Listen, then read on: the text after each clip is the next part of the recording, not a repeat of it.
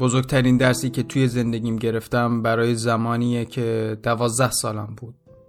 هم نیمکتیم برعکس من از زنگ انشا فراری بود. معلم بهش گفته بود که اگه هفته دیگه بدون انشا بیای دیگه حق نداری سر کلاس بشینی. یه روز قبل زنگ انشا وقتی حرفای معلم رو بهش یادآوری کردم بهم به گفت مریض بودم. نمی‌تونستم بنویسم. میشه تو به جای من بنویسی؟ رفیقم بود. می‌خواستم کمکش کنم. دفترش گرفتم و بهترین انشایی که می‌تونستم براش بنویسم و نوشتم. وقتی انشا رو خوند گفت لطفت رو هیچ وقت فراموش نمی کنم خوشحال بودم. از اینکه تونسته بودم کمکش کنم.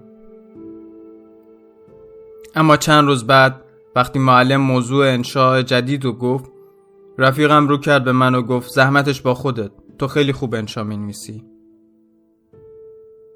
جا خورده بودم. دیگه مریض نبود که بخوام کمکش کنم. خودش می‌تونست کاراشو انجام بده. اولش گفتم نه. ولی انقدر اصرار کرد که قبول کردم. این داستان هر هفته تکرار شد. اما من دیگه از کمک کردن حس خوبی نداشتم. چون دیگه به خواست خودم بهش کمک نمی کردم پشیمون شده بودم از اینکه چرا از همون اول کمکش کردم. دفعه آخر دلمو زدم به دریا و گفتم نمی‌نویسم. باورتون شاید نشه انقدر ناراحت شد که رفاقت چند سالمون به هم خورد. حالا بعد از این همه سال هستن آدمایی که پشیمونت می‌کنن از اینکه توی سختی و شرایط بد به دادشون رسیدی.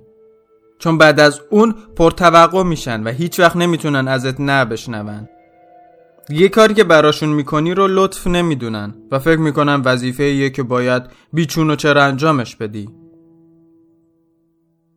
حالا سال هاست یکی تو گوشم میگه هیچ وقت کاری نکن که لطفت تبدیل به وظیفت بشه. روزتون بهشت.